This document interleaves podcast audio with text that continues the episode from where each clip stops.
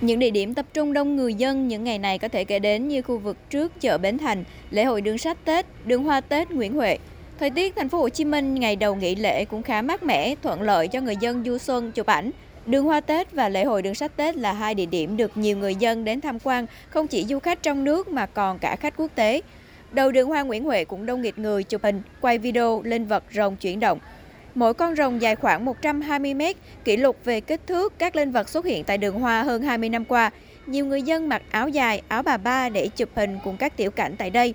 Chị Hồng Hạnh, ngụ quận Bình Tân cùng hai con và chồng tham quan và chụp hình ở đường hoa năm nay cho biết, nhà chị tranh thủ đi tham quan thành phố trước Tết để sau đó cả nhà sẽ về quê ở Tiền Giang.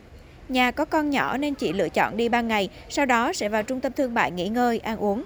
Hàng năm thì tôi đều có đi đường hoa Nguyễn Huệ. Năm nào gia đình cũng tranh thủ ờ, vô đây tham quan. Hôm nay ờ, cũng kỳ công hơn, nhìn thấy cũng đẹp hơn, chụp hình cũng nhiều hơn. À, tôi có thể ấn tượng nhất là cái bước vô là thấy hai cái đầu rồng mà có rồng mà có thể quay được nữa nhìn thấy là có thể di chuyển được à, chị tranh thủ đi xong à, tôi cùng sắp xếp về quê thăm ông bà Ngược lại, những địa điểm khác như Dinh Độc Lập, Thảo Cầm Viên ngày hôm nay vẫn còn thưa khách, một phần do nhiều người đã về quê và đang chuẩn bị Tết.